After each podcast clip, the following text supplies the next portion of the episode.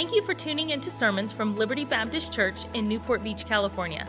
Our goal is to help you know God more and take the next step in your spiritual journey, no matter where you're at.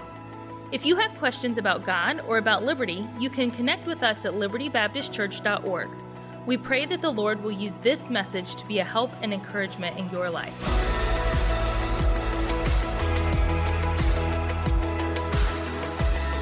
We'll pick up our series on toxic leadership in 1 Samuel, chapter number 22. 1 Samuel, if you have your Bibles, let's turn there. 1 Samuel 22. And I know for many of us, it's been a long weekend. I will not, I don't believe I'll need to preach a lengthy message tonight, but I hope it'll be a helpful message. And uh, many have been here early yesterday morning and late yesterday night, and, and people serving all throughout the day, and, and uh, then the full day today.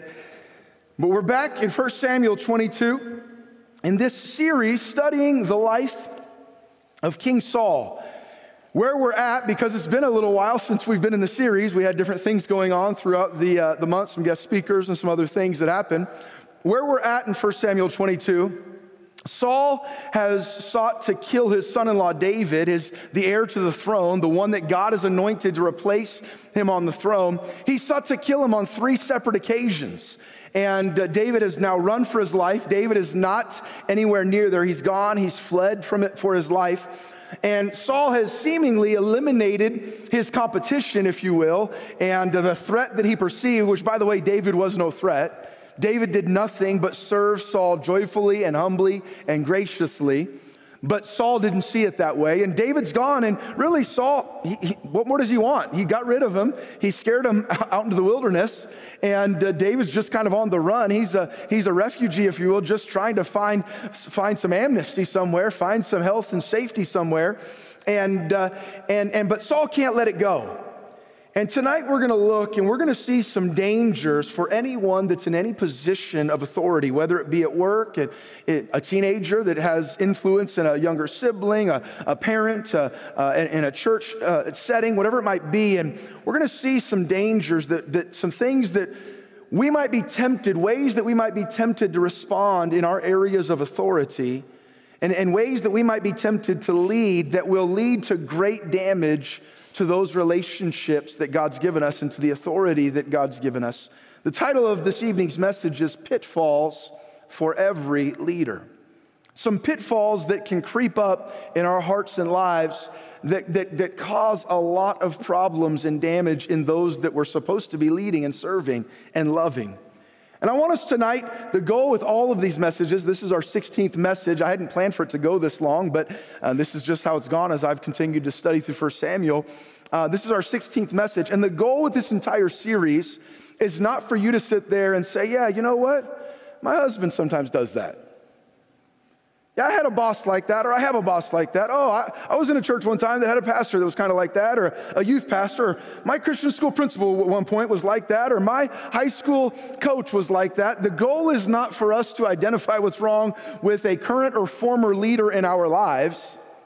The goal is for us to take inventory in our own hearts and, and maybe learn from if we've had a toxic leader somewhere in our lives. And I mentioned at the very beginning, all of us have had toxic leaders, and all of us have been toxic leaders on some level because all of us have the toxicity of sin in our lives. There is no perfect husband. There is no perfect wife. There is no perfect parent. There is no perfect teacher. There is no perfect pastor. Now, there are definitely, there's definitely a spectrum and there are definitely levels of toxicity. And we want to look and say, oh, I see that seed being planted there. And I want to pluck that up before it becomes a, an overarching um, piece and prevalent, prominent piece of my leadership. But the goal is not for you to sit there and say, man, I'm so glad Pastor's preaching this. I need to send this to so and so. No, the goal is God, do I need to make some changes in my relationships, in my roles in life, in the way that I follow, in the way that I lead, in the way that I interact with fellow church members, with coworkers, with bosses, with, with subordinates, with superiors, whatever the case may be, with government officials. What, what are those things in our lives? I want us to take inventory. So, so David's running. Saul finds out where David is hiding, and Saul pursues to go find him. We're going to pick it up for the sake of time in verse number seven. I want us to read verses seven and eight aloud. First Samuel chapter 22, verses seven and eight. Let's read that aloud together. Ready? Begin. Then Saul said unto his servants that stood about him, Hear now, ye Benjamites. Will the son of Jesse give every one of you fields and vineyards, and make you all captains of thousands and captains of hundreds? That all of you have conspired against me, and there is none that showeth me that my son hath made a league with the son of Jesse, and there is none of you that is sorry for me, or showeth unto me that my son hath stirred up my servant against me to lie in wait as at this day. He says he has his group here. He said, I want you to hear me. You can, you can sense the disdain. You can sense the condescension. You can sense the, the anger, the suspicion, the accusation. You can, suspe- you can sense all of these things in his heart as he talks. He won't even refer to David as David. That, that, that guy, that son of Jesse, that little boy, he, does, he doesn't even refer to him by his name, just that son of Jesse, none of you. And and he goes and he basically rips into those that are serving him. What did David ever do for you? And, and, and he goes and he basically unreasonably rips into them and basically tells them, What good are you guys if for me? You are of no value to me. And I want us to see from these two verses and a few others in this chapter some pitfalls from Saul's leadership. And by the way, we'll see here that, that Saul's heavy handed leadership didn't work. When he commands, number one, he lost a relation with his son because of it. He, he, he, lose, he lost his kingdom because of his ungodly leadership. And when he tries to squeeze his followers tighter and says, You need to go find that, there's always somebody that's, that's, that's in their heart thinking, This isn't right. I need to do the right thing. And they're going and telling David, You're going to see, if you, we won't read it all, but if you want to go back and read 1 Samuel 22, you'll see multiple times. Jonathan would do it at times. Somebody will say, they'll leave and they'll go, they'll, they'll be in the staff meeting with Saul, they'll be in the, in the troops meeting with Saul, and they'll be like, I don't think that's the spirit God would want. I need to go let David know that, that Saul's about to do this to him. And, and those that Saul was trying to control and squeeze, he was actually losing control of. And, and toxic leaders, that will happen in, in our lives when we become that. So, what pitfalls do we see in this passage for us as leaders? Number one, I see here the pitfall of comparison comparison, leveraging what he can do for them or for those that he leads to try to gain their allegiance. Do you see it in verse number seven? Then Saul said unto his servants, Will the son of Jesse give every one of you fields and vineyards and make you all captains of thousands and captains of hundreds? What does he have to offer that I don't? Can he do this for you? Don't you see how powerful I am? Don't you see how important I am? Don't you see how nothing he is? He was so focused on trying to compare. And then the things that he could offer haven't I done this and this and this?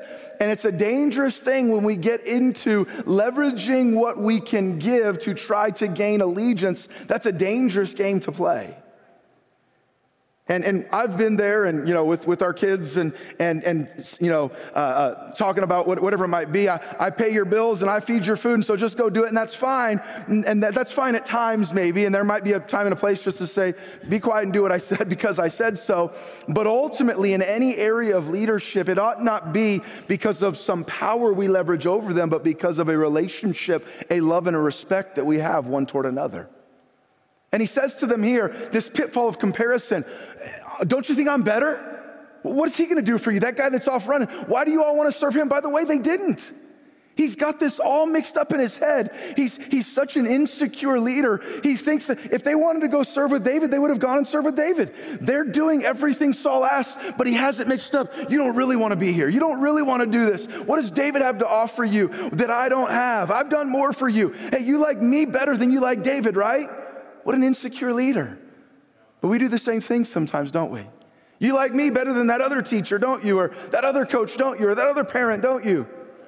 When the Lord brought me to here six years ago, and we made the transition from a pastor that had faithfully his wife served here for 25 years and this church, didn't, other than a handful of you, didn't know my wife and me from Adam and Eve. We, you didn't know who we were. And we came in that, that first week of July and preached and got to meet the church. And, and, and in August had a Q&A, or maybe July, a Q&A time. And, and then came back in August. And, and, and I told the church, I told the church, I said, if this is going to be a healthy transition, it's going to take three groups of people being mature and secure in where God has put them. It's going to take the church family not constantly comparing. Well, I like what Pastor Thompson does better than Pastor Tomlinson. Well, Pastor Ryan, uh, I, I, don't like his sense of humor. I like, and well, Pastor Tomlinson never would have done that. Well, I'm so glad you're doing that, Pastor Tomlinson. And if that would have been the spirit, this church would not have had a healthy transition. It wasn't about who's better. It's God had a certain leader here for a certain period, and God used him and his, his unique gifts and his unique personalities and his unique experiences. And then when God wanted, he brought another one. It was, this was not a, a high, and I even said this, this is not a high school or junior high dating relationship, check the box. Do you like me? Yes or no? This is the family of God. Pastor Thomas and I are not in competition. And, and I, am not trying to be better than him or to outshine him, or I, I, respect, we communicate literally every week. And oh, I don't know that there's been a week that's gone by in six years that we've not either texted or communicated or a phone call or an email or a, a Facebook direct message or, or an interaction this on social media. And there, there's, I'm not trying to be him and he's not trying to be me, but I said it's going to take the church. And then I said it's going to take my wife and me, not having that spirit of comparison. Oh, you like us? Pat, I know you were here with Pastor, but like my preaching's kind of better than his, right? Well, why, why would I say something like that? No, it's, and then it's going to take, and by the way, pastors on their way out sometimes can undermine the leadership and the work that they did for many years with a spirit of insecurity and pride and comparison. And I said it's going to take Pastor Mrs. Tomlinson being humble and godly and not, not, you still love us, right? And and if all three do that, we'll have a healthy family that will grow together. And six years later, they're still members of our church. Their missions ministry still runs through our church. every check that goes to Barnabas 1040 gets cut from our offices and sent out there. They, they, they're, they're here a couple Sundays a year. What a beautiful picture of how it should be. Why? Because nobody that I'm aware of fell into that trap of comparison. Janice, I don't know if you remember this. I think it was the Sunday night I got voted in. Janice was a staff member. We had been on staff together for six or eight weeks. And, uh, and Janice, J- Janice uh, they, they voted me in, and we were in the lobby, and Janice is just sobbing. And I'm like, man, she's really excited. I'm the new pastor. and Janice told me in the lobby, she said, I'm so sorry. It's not that I don't like you, it's not that I'm not excited, but Janice and Kevin got saved here at that point 25 years ago. It's the only pastor they'd ever known. It's the only pastor they'd ever worked for. And here she is apologizing to me. I'm sorry, I really do. I said, Janice, if you weren't crying, there'd be something wrong. That's your only pastor you've ever known, and you and your husband. And, and th- th- there's no threat to me that, that you have a love and an appreciation and even a sorrow that that relationship is going to be different than the way that it was. And that's okay. And we'll grow together and we'll build a relationship together, and you'll get to know me and I'll get to know you. And I'm not asking you, I hate Pastor Tomlinson so that I can love Pastor Ryan, but sometimes we do that. We'll do that at work. A pastor will do that with staff. Parents will do that with their children. That, that, that, that pitfall of comparison. Uh, sometimes extended family will put this pressure on their grown kids. Why do you always spend time with that side of the family? You love me more than you love them, right? Parents, when they split up, will sometimes try to leverage what they can to gain those kids' love and allegiance and poison their child against the other parent. How toxic that is. Well, here's why we broke up. It's your mom's fault. It's your dad's fault. It's, it's, it, your dad was never a good dad. Your mom was never a good. This is why. how, how dangerous. My mom and dad were split up. They never lived together. They were split up. They never lived together. So they were, I guess, humanly speaking, always split up. They, I was born and he never lived in our home. But I still have a very close relationship. And do you know, at my age, all the years I've been alive, I've never heard my mom say a single negative thing about my dad. There had to have been something negative happen. They didn't stay together. Like they were dating, they loved each other. My mom would tell you that he was the love of her life, and and and that and they never stayed together. Something negative happened. My mom has never, when he got remarried, never talked badly about his wife, my, my stepmom Dale, who was here in church earlier this summer in June. Never once. Never once did Dale feel threatened and talk badly about my mom.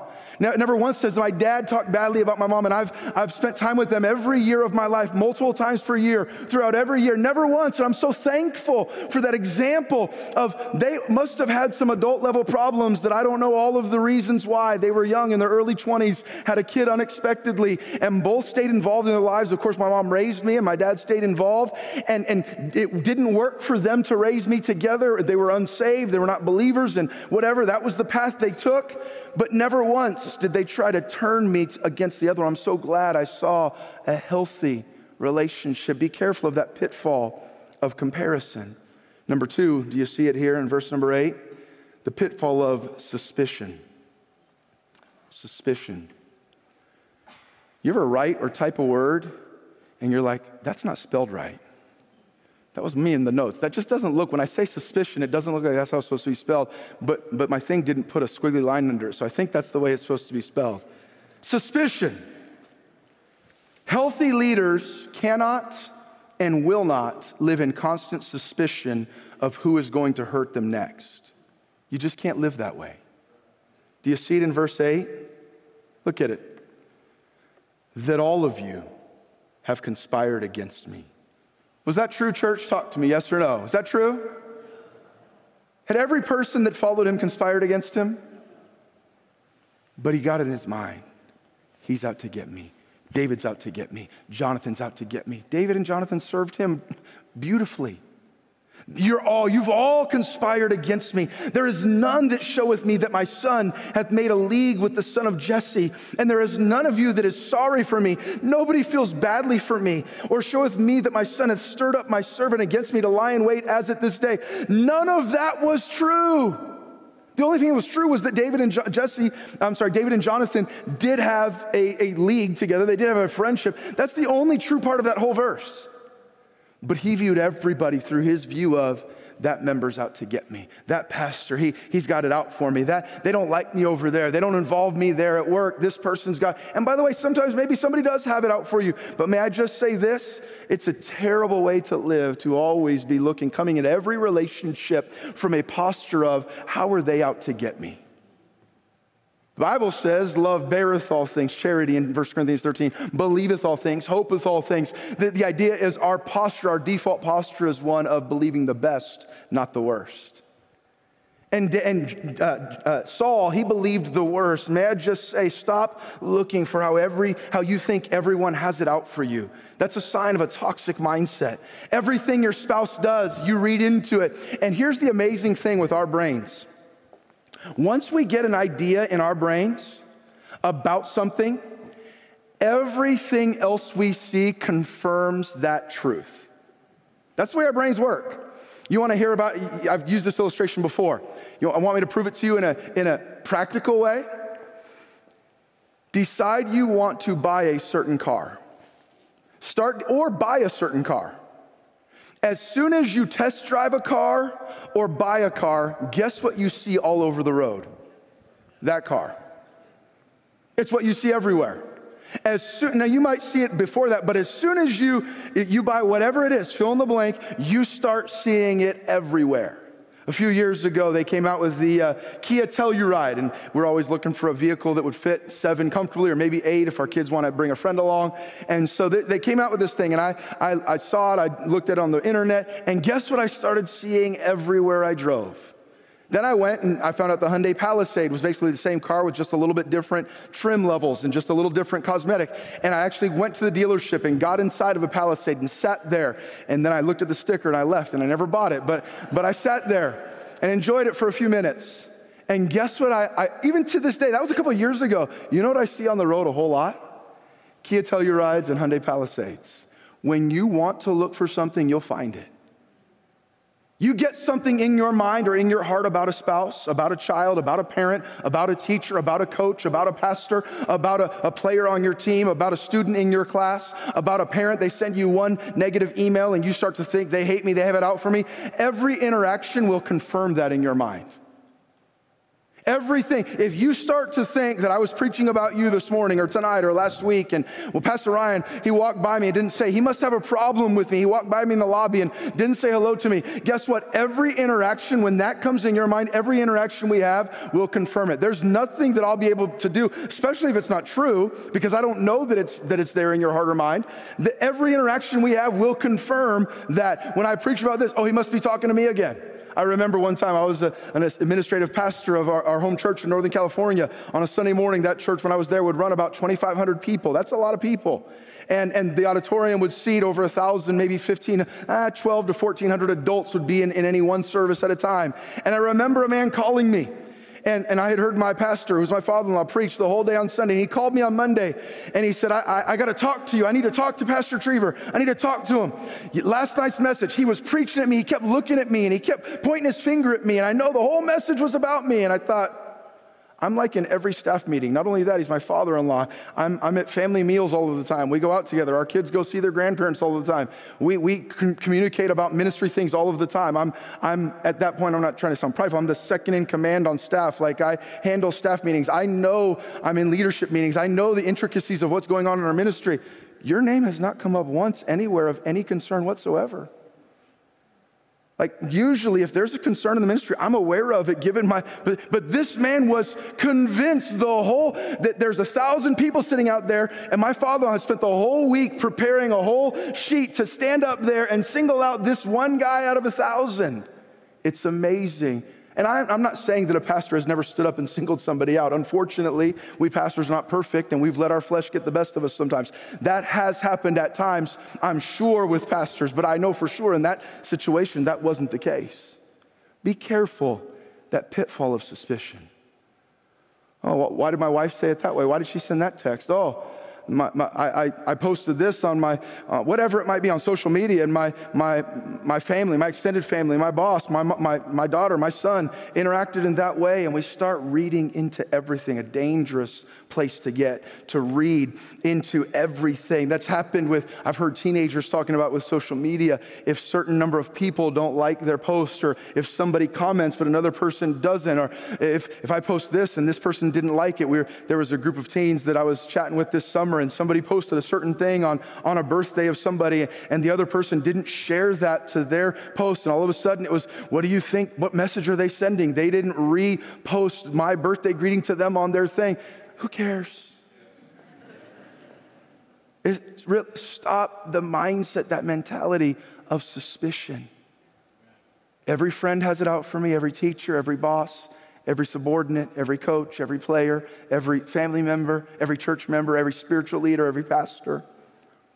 You parse everything, you analyze it, and then you always believe the worst about it. Number three, the third pitfall that, that Saul fell into was the pitfall of accusation.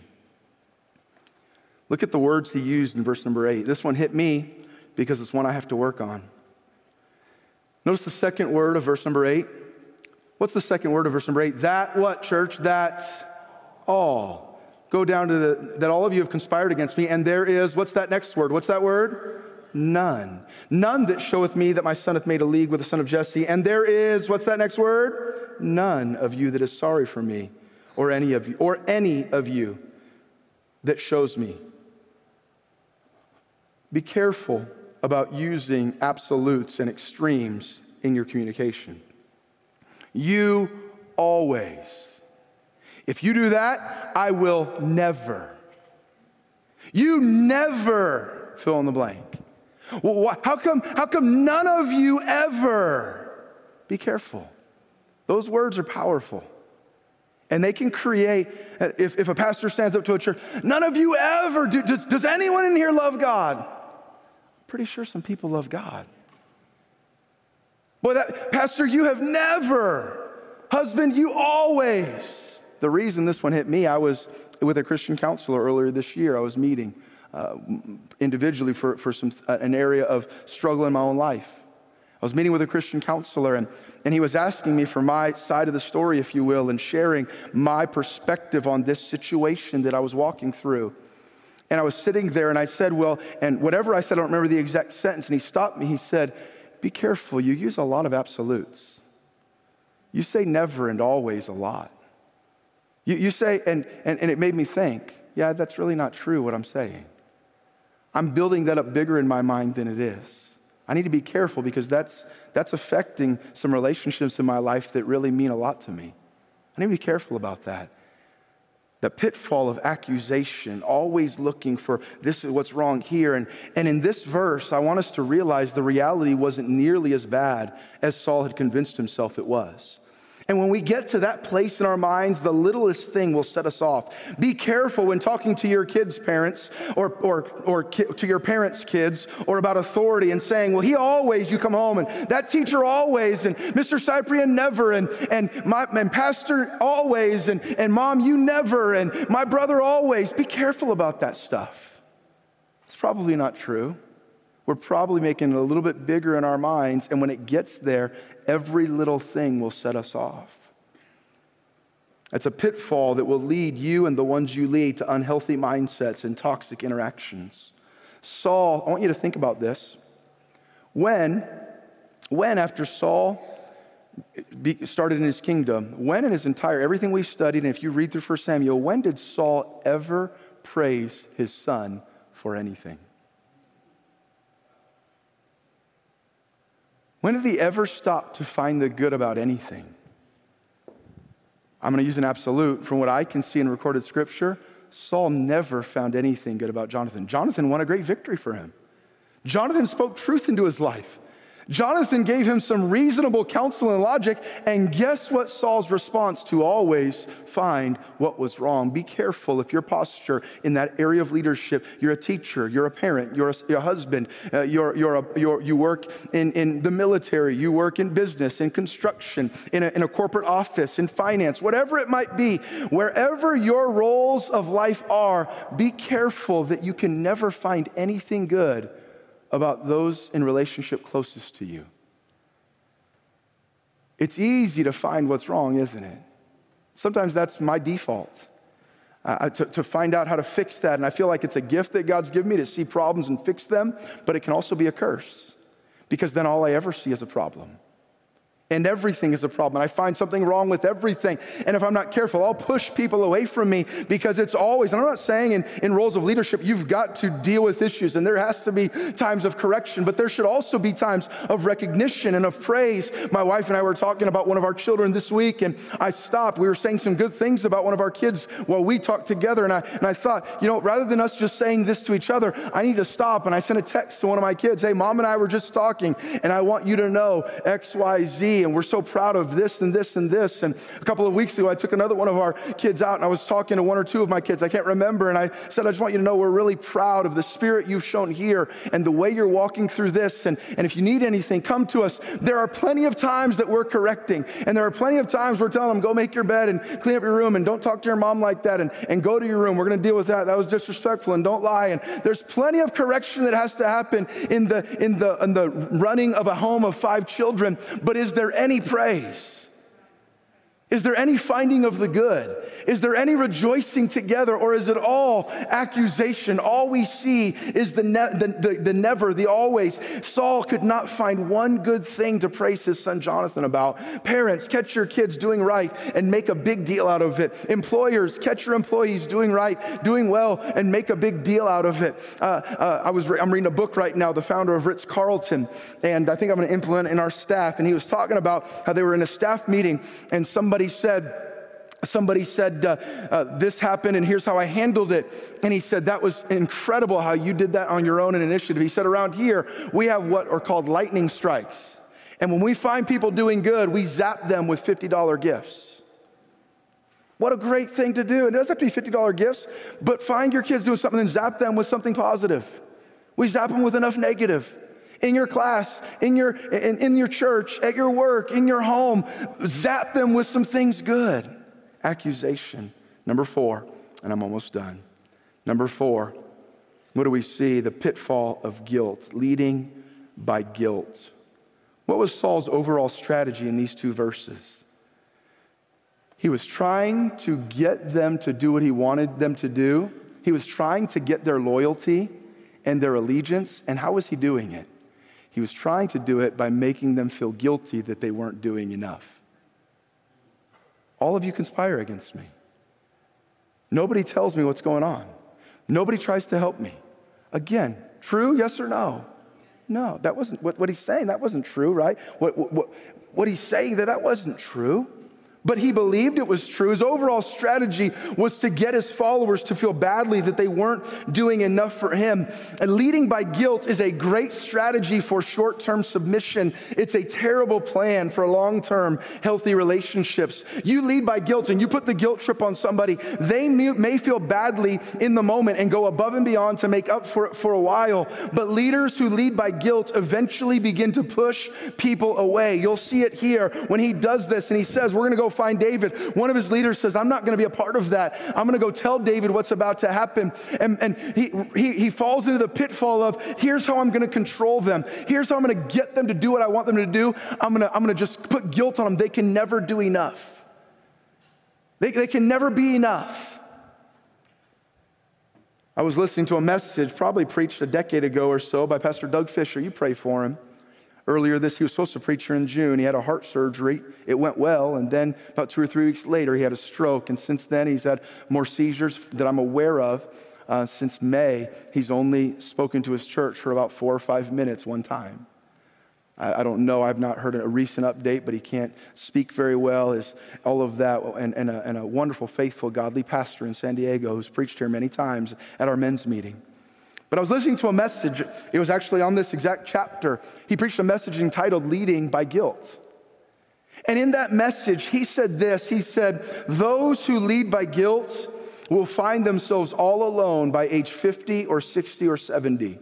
People will only come to see them out of duty, not desire. Leading by guilt. Now look at verse number nine. Let's wrap it up. Let's look at a few more verses in this chapter. Verse number nine. Then answered Doeg the Edomite, which was set over the servants of Saul. He's one of the leaders in Saul's uh, kingdom. And he said, I saw the son of Jesse coming to Nob to Ahimelech, the son of Ahitub. And he inquired of the Lord for him and gave him victuals and gave him the sword of the Goliath, the Philistine. Then the king sent to call Ahimelech the priest and all his father's house, the priests that were in Nob. And they came, all of them, to the king. And Saul said, Hear now, thou son of Ahitub. And he answered, Here, am I, here I am, my Lord. And Saul said unto him, Why, here it is again again, look, everybody's against him. Why have you conspired against me, thou and the son of Jesse, and that thou hast given him bread and a sword, and hast inquired of God for him, that he should rise against me to lie in wait as at this day? Saul, Saul, Saul, David's not trying to kill you. He's not lying in wait to get you. He's not the boogeyman, but that's what he thinks. And now, now he's got a new enemy. Ahimelech has tried to help him, he thinks. Look at verse 14. What is Ahimelech's response? Then Ahimelech answered the king and said, And who is so faithful among all thy servants as David? Which is the king's son in law. Like, he had to remind him, like, remember your daughter married him? Remember he was at Christmas last year, your family dinner? Remember that? He's your son in law. He says, Is the king's son in law, and goeth at thy bidding. He does whatever you ask. He's honorable in your house. He's never done anything. Did I then begin to inquire of God for him? Be it far from me. Let not the king impute anything unto his servant, nor to all the house of my father, for thy servant knew nothing of all this, less or more. I don't know of any plan of David trying to kill you, Saul. You're off your rocker. And by the way, who loves you more than David? What's wrong with you? Who has served better than you than David? Saul, where did your thinking go wrong? I can almost hear Ahimelech saying it. And he tells in, in Ahimelech here, we see he teaches us that toxic leaders turn on those who love them most and serve them best. Be careful about that in your life and in mine. He says, Why would you turn on David? And may I stop and just say this here as well? If and when we find ourselves in an unhealthy situation like that, be an Ahimelech. Be willing to speak uncomfortable, hard truth in a gracious, respectful way when it's possible. I love the fact that he stopped here to try to do that. And, and, and with that in mind, let's look at it from the so being a Ahimelech, here's the other side of it. Don't be a Saul. Here's a question for all of us to consider. This is a convicting one for me. Who can speak hard, uncomfortable truths in your life? Who can tell you and correct you? You know, I'm a little worried about this. I saw that. I'm not so sure that's exactly what you want to be doing. Or every time somebody tries to speak truth, the response is anger, or the response is to put them down, or the sp- response is retaliation. That's what Saul's going to do. He's about to retaliate in a major way against Ahimelech for speaking truth. In your life and in mine, it's a dangerous thing if no one can speak constructive criticism into our lives. I used to get those report cards. I think we still do them in our school. Not just math and science and all of that, but you know those other ones where they have like the behavior things? You know those ones? You know what I'm talking about? I didn't like that section of the report card. Talks in class. I got an A on that every time. I don't think that's how that worked, but whatever it was, like quiet in class, NI. Hey, mom, what does NI mean? Needs improvement. That's what I would get every time. And there was always this one, I didn't understand it. It said constructive criticism receives constructive criticism. I don't know what that means. Is that like you're in construction and they teach you how to build something? What is, what is constructive? When I was a kid, I remember asking my mom, I looked at my report card, and I'll be honest, academics were always pretty easy for me. I, I, got good grades without trying too hard. I, I was pretty much a straight A student. That God, there's things that I'm not gifted with, but, but that kind of book learning is, is fairly, God made my brain that, that that's kind of pretty easy for me. So I, my, my grade part was always awesome. It was the behavior part that was not so awesome. I got kicked out of school. I, I dreaded the annual parent teacher meetings. This is not a lie. They would have parent teacher conferences at the school. I don't know if we still do this, but, but the way they did it, they did it like all at one time. We set it up individually. We did, and you came through. And when my mom would be gone from that single parent, so I didn't have another parent at home, she would go off to school, Bill. My mom would be gone, and she would come back, and I would be ready that I knew, okay, she's been gone about an hour, hour and a half. It'd be like 7.30 at night. I normally went to bed at whatever, 9, 10, I don't remember, whatever time it was. 7.30 at night, as soon as I heard the garage door open or I saw her lights come in the front, I ran to my room, turned the light off, got in bed, and acted like I'd been sleeping for a while. Because the worst thing for my life was my mom talking to my teachers. When my mom talked to my teachers, there were not good reports coming home. There was going to be, I knew at least one of them was going to be saying, You need to work with Ryan on such and such. He's causing this and he's doing that. And, uh, and so I would on those parent teacher. But I remember on the report card, constructive criticism needs improvement. I dare say there are a few of you out there that are a little bit like your pastor. You don't like it when people tell you what you're doing that needs improvement. Anybody out there, you're with me? Maybe some of you do like it. Okay, four or five of us that are honest. Some of you need improvement on, on, on admitting that you need constructive criticism. But a good sign you're on a path of toxicity in your relationships is if no one can or no one does give you constructive criticism. Some of us have ourselves deceived. Oh no, I, my wife, my husband, my boss, my friend, my best friend, my mom, my dad, my teacher, my coach, my pastor, my youth pastor, whatever. You just, they could give me constructive criticism. So let me change the question, not who can give you constructive criticism, because a lot of us will say, oh, yeah, I'll take that from that person, that person. Here's the, here's a better question Who was the last person that did? Because if no one is, it's a good sign that everyone around you thinks you won't take it. They've figured out something in your life that you don't want to admit about your life or my life. If no one has in recent days c- corrected you or pointed out a blind spot in your life or said, you need to be careful about this, or maybe we should change that, or recently I've had my wife at times tell me, honey, recently you seem a little distant, or you've been a little harsh with the kids, or you know what, we need a little more family time. What is that? She's telling me for the health of our marriage and our family, Ryan, you've gotten a little out of balance, you've gotten a little out of focus here, and you know how I can respond in one of two ways. You're wrong. That's not true. I'm doing fine. I'm doing the best I can. Aren't you glad? Glad that I'm providing a house for you? Aren't you glad you've got food? Or I can say, you know what? Maybe my godly, sweet wife sees some things in my life that I need to work on. And by the way, I've responded in both ways throughout our 21 year marriage. I don't always respond the right way. But not only who can correct you, but who has recently. I read a, a tweet from Pastor Bill Prater. He, uh, he's preached here. A couple years ago, he preached here his son has preached for our teen camp, and he, he wrote yesterday, this was just yesterday, he wrote, Do you have people in your life who give you constructive criticism? If not, listen to this, it's not because you've grown past it or because they can't find anything to criticize.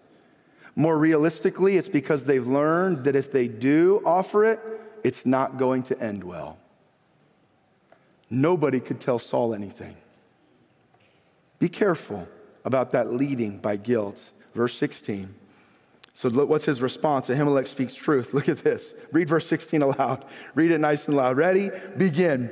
And the king said, Thou shalt surely die, Ahimelech, thou and all thy father's house. Somebody speaks truth, you're done. Off with his head. Not just him, his whole family. You're not going to tell me what's wrong with me. What did Ahimelech say? All Ahimelech had said was, I don't know of any plot to kill you, Saul, and in fact, all I know is David loves you. That's what he said. And Saul said, toxic leader, Saul said, I'm not listening to that. I'm done with you. I'm done with you.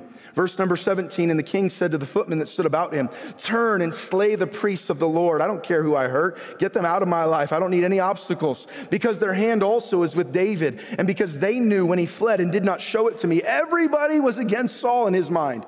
But the servants of the king would not put forth their hand to fall on the priests of the Lord. Do you see that? They're like, No. We're not going to kill God's, God's men. We're not going to kill God's servants. They didn't do anything. Verse 18 And the king said to Doeg, Turn thou and fall upon the priests. And Doeg the Edomite turned and he fell upon the priests and slew on that day fourscore and five persons that did wear a linen ephod, 85 priests. And Nob, the city of the priests, smote he with the edge of the sword both men and women, children and sucklings, oxen, asses, and sheep with the edge of the sword. Saul exploded They won't listen. They say no. He says, Doeg, do my dirty work. Doeg kills 85 priests, wipes out a city, husbands, wives, moms, little infant babies, animals, goes on a rampage.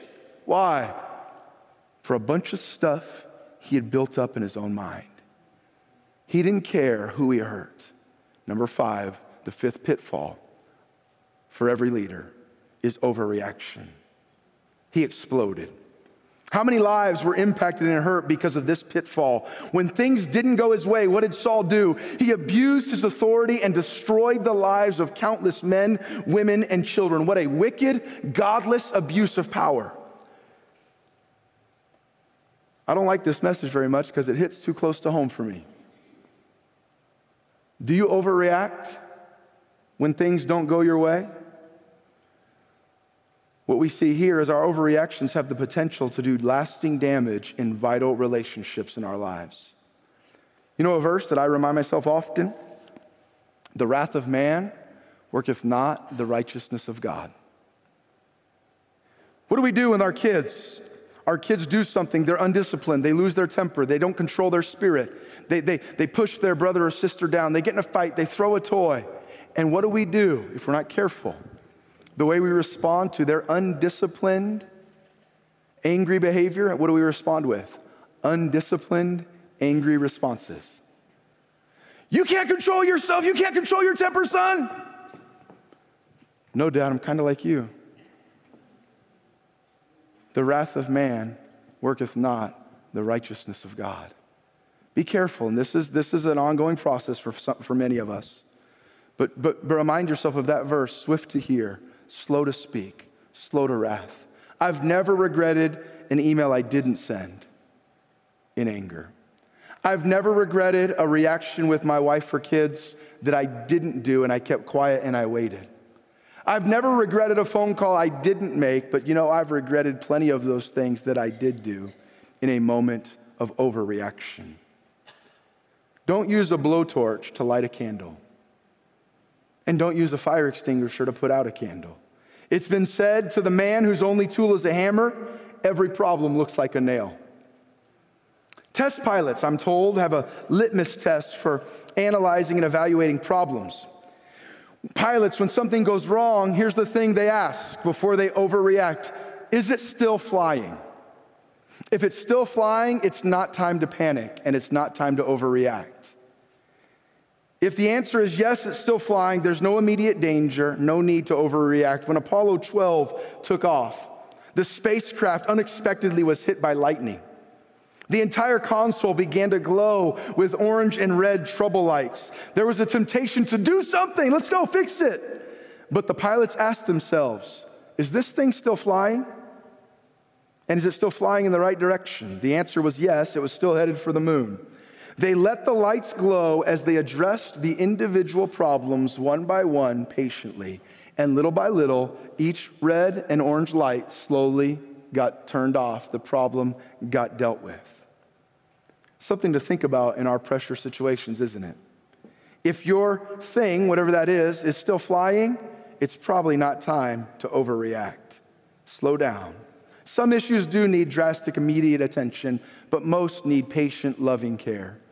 So, as you and I are taking inventory of our relationships, do you see any of these pitfalls in your leadership, in your roles in life? Do you see the pitfall of comparison? Constantly holding over people's heads what you can do for them and how much you've done for them and what they would lose if they didn't have you. Leaders who make every relationship a competition or a test of allegiance are insecure leaders. What about the pitfall of suspicion? Do you analyze and look at everybody and how they're out to get you? Do you live in constant fear that someone's trying to hurt you? Here's what I'm trying to do, and maybe you'll try to do it with me.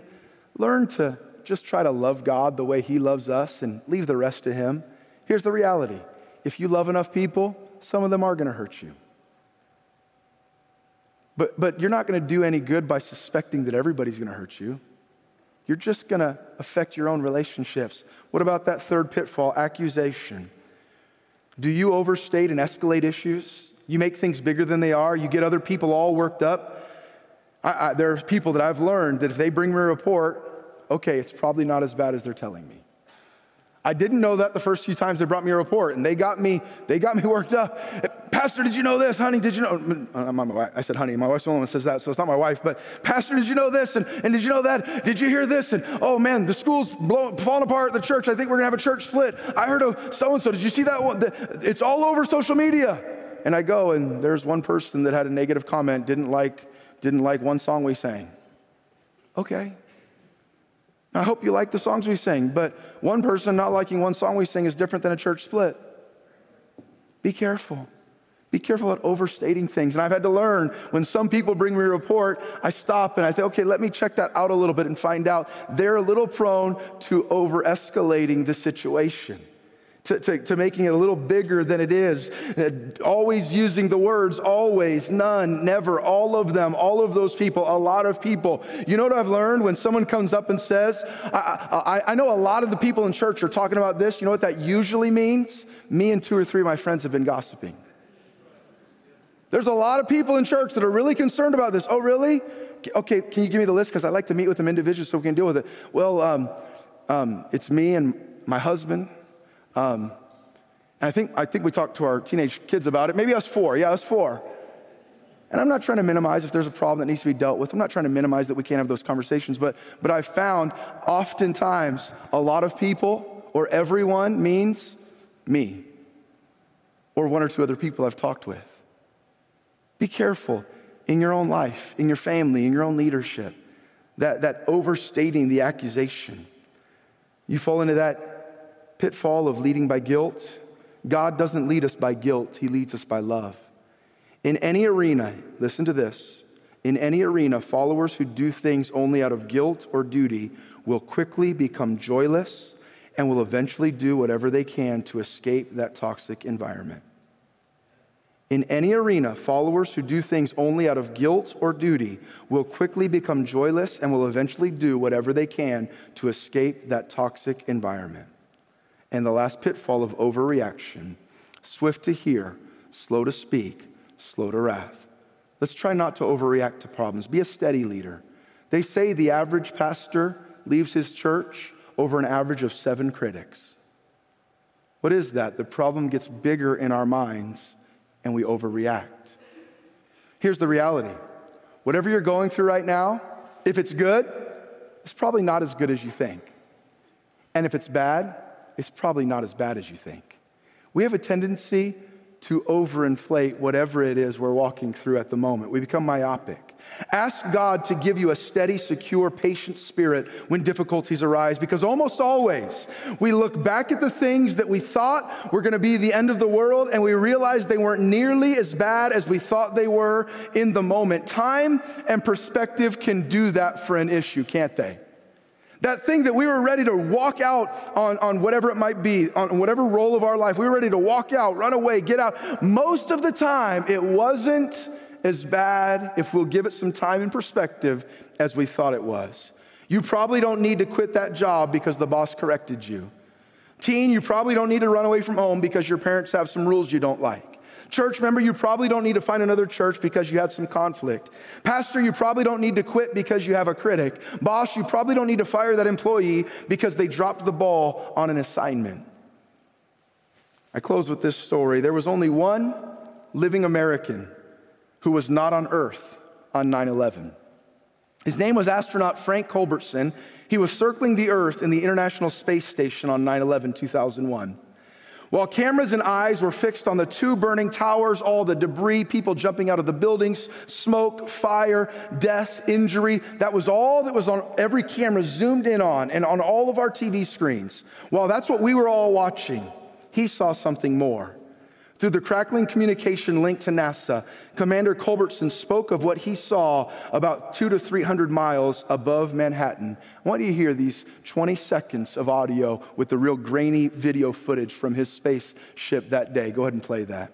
Um, I just wanted the folks to, to know that their city still looks very beautiful from space. I know it's very difficult for everybody in America right now and um, I know folks are struggling very hard to uh, to deal with this and recover from it. But uh, country still looks good, and for New Yorkers, your city still looks great from up here.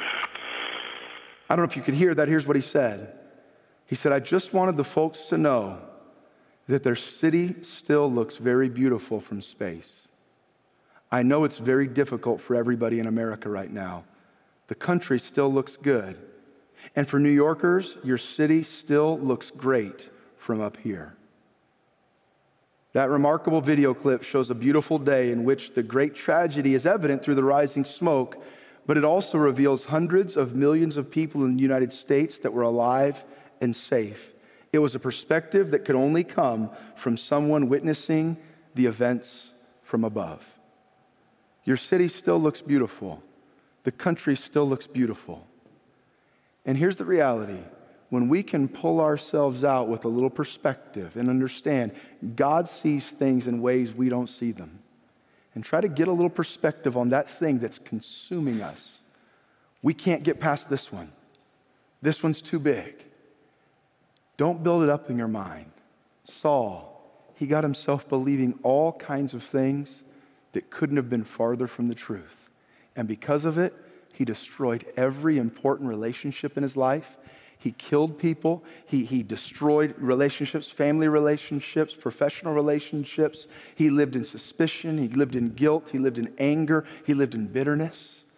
And you and I can do some of those very same things. Have you identified one or two of those that you're prone to in your areas of leadership? One or two of those things that we saw there from the Apostle Paul overreaction, accusation, suspicion guilt, those things that we look and they're not true. Comparison. Let's do our best to lead from a secure, Christ like space in the lives and relationships God's given us. Thank you for listening to Messages from Liberty. Tune in next week for more Bible teaching or subscribe on iTunes to stay up to date with our current series.